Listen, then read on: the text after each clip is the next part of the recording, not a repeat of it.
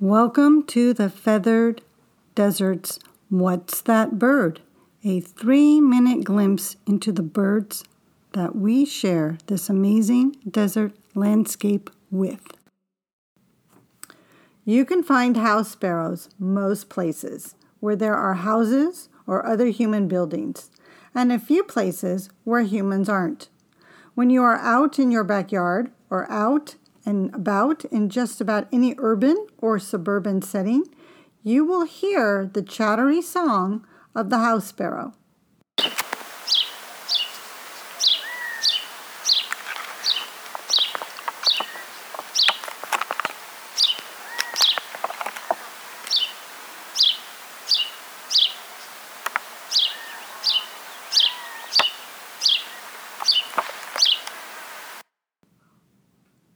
House sparrows, living so intimately with us, have thrived in our world.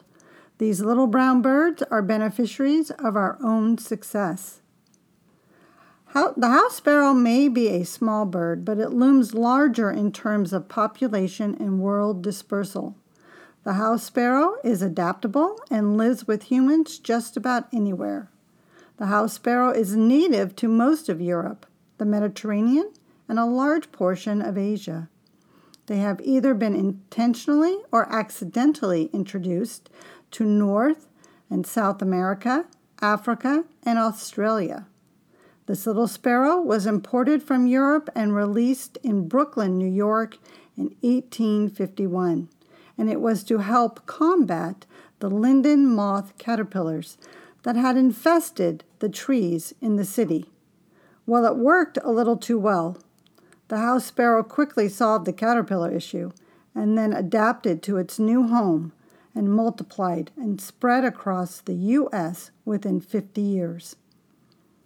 The breeding male is a chunky, full breasted fella with a round head and stout bill. These guys have gray crowns, white cheeks, and a black bib, and a chestnut back. The female is a full bodied bird with a stout bill. The gals are plain, buffy brown overall with gray brown underparts. Their backs are noticeably striped with buff, black, and brown.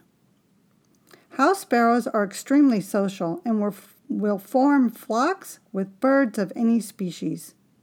These sparrows will gather together in large clumps to feed with other ground feeding birds. Because they live in such large groups, house sparrows have developed many cues to communicate with each other, especially to clarify who is dominant and who is submissive. This can include tail flicking, crouching, and wing flapping, puffing out all feathers, and opening beaks. Males are usually dominant over females during the winter months, but in the spring and summer, the ladies will push back and become more assertive. House sparrows eat mostly grains and seeds. They have been known to catch insects on the wing to feed their young. House sparrows will often take dust baths. A dust bath is a social behavior much like taking a bath in a bird bath. The behavior is done in groups on dusty and dry ground patches. This is a means to remove parasites and other harmful substances from their feathers or skin. They make the same movements as they would in taking a water bath, only throwing dust over themselves instead of water. Afterwards, you will notice a small dent left in the ground, and the house sparrow may defend this spot and keep other sparrows from using it. The house sparrow is actually on the decline at about 3% a year.